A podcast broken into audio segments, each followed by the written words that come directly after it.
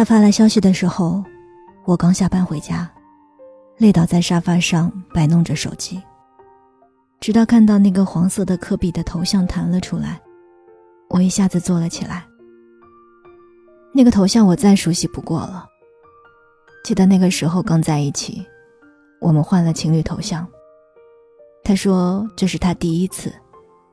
他换成了江直树，我换成了袁湘琴。后来我们分开，他又换回了他的科比，我们的关系。也又回到了陌生。在今年夏天的潦草回忆里，我很多次小心翼翼地点开那个头像，看他的朋友圈，生怕触及到微信的傻缺新功能。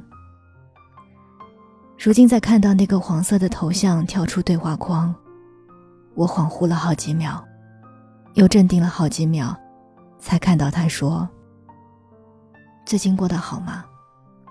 要不要出来聊聊？”等我再回过神来，我已经坐在了副驾驶的座位上。第一反应是，车厢里的味道好熟悉啊。我们去了酒吧喝酒。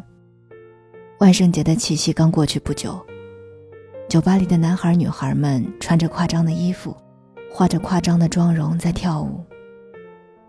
他问我：“你什么时候开始喝酒的？”本来就喝啊。不过在你面前要做作一些嘛。他笑了。我歪着脑袋问他：“你知道今天最适合听什么歌吗？”他说：“嗯，以父之名吧。”你和我想的一样。他说起他的近况，说他这半年来身上总是出小疹子。查了半天才发现自己是猫过敏，家里说要不他留下，要不猫留下，于是他自觉地搬了出去。然后我们两个又笑了。我嗓子疼，咳嗽了几声，他说：“你等一下。”我纳闷地看着他出去的背影，等他回来的时候，手里拿着药。这份陌生又遥远的关心，让我又有些恍惚。他突然像丧尸一样的奔到我面前，吓得我后退了好几步。他大笑：“都怪你刚才和我说话太认真了。”我不爽的瞪他。他说：“你还是一点都没变。”是啊，才半年，会变什么呀？出了酒吧，我们细顺着冬天的寒风，肩并肩走着，沉默不语。不知不觉又走到了那个熟悉的路口。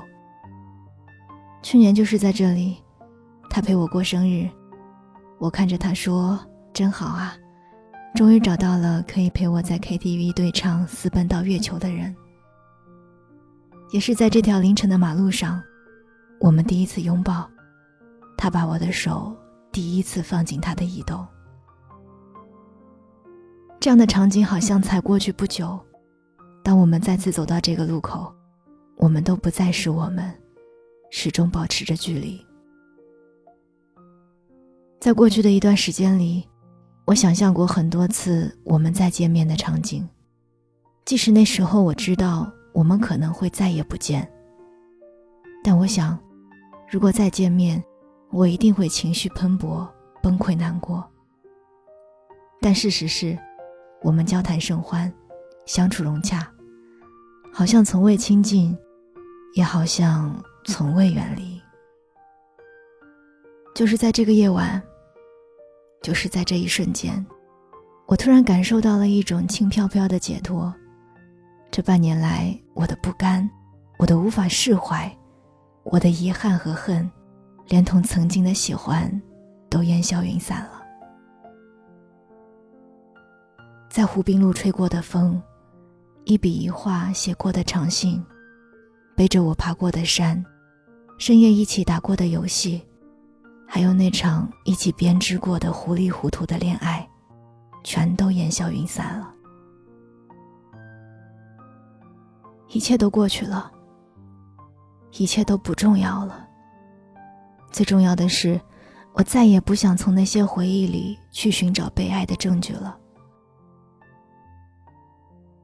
又是一年初冬，又是灯火烂漫的夜，又是车来车往的喧嚣。我们依然走在这条路上，如此平静，又如此疏离。大街上，无数的人和我擦肩而过。曾经，他成为过闯进我生命的那一个，成为过我平淡生活里唯一想奔向的光，成为过我对于未来生活的想象。但是灯光关上，剧目退场，我也只能这样。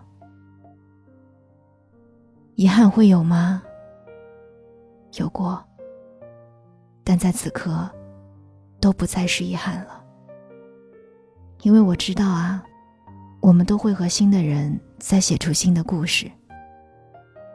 萧瑟的寒风袭来，拥抱我，经过我，再离开我。生活不过就都是这样。我是三 D 双双。刚刚跟你分享的碎碎念，来自于公众号“袅袅夜读”，作者是陈袅袅。如果你也有自己的故事和自己的生活感悟，欢迎通过邮箱发送给我，nj 双 @qq.com，nj 双 @qq.com。想要了解我更多，欢迎添加我的个人微信，nj 双零九幺幺，nj 双零九幺幺。这里是上分的阳光。我们下期再见。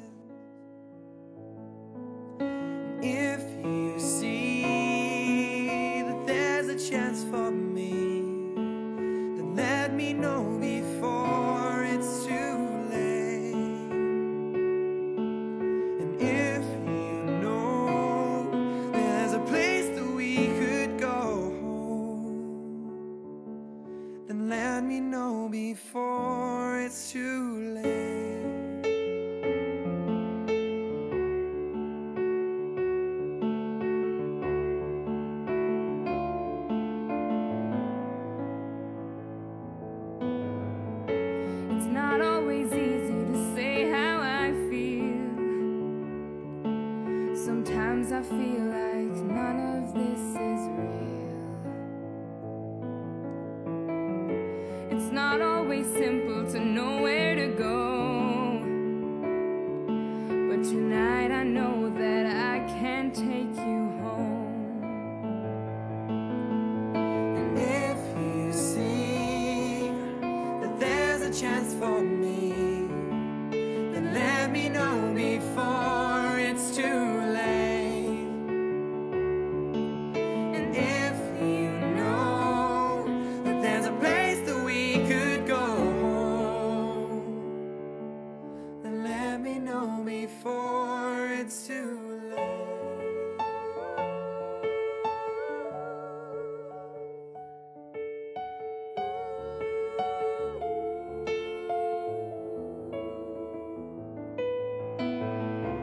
Told me that we had something to call our own.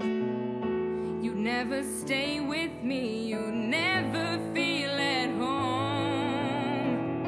And all I know is it's not written down in stone.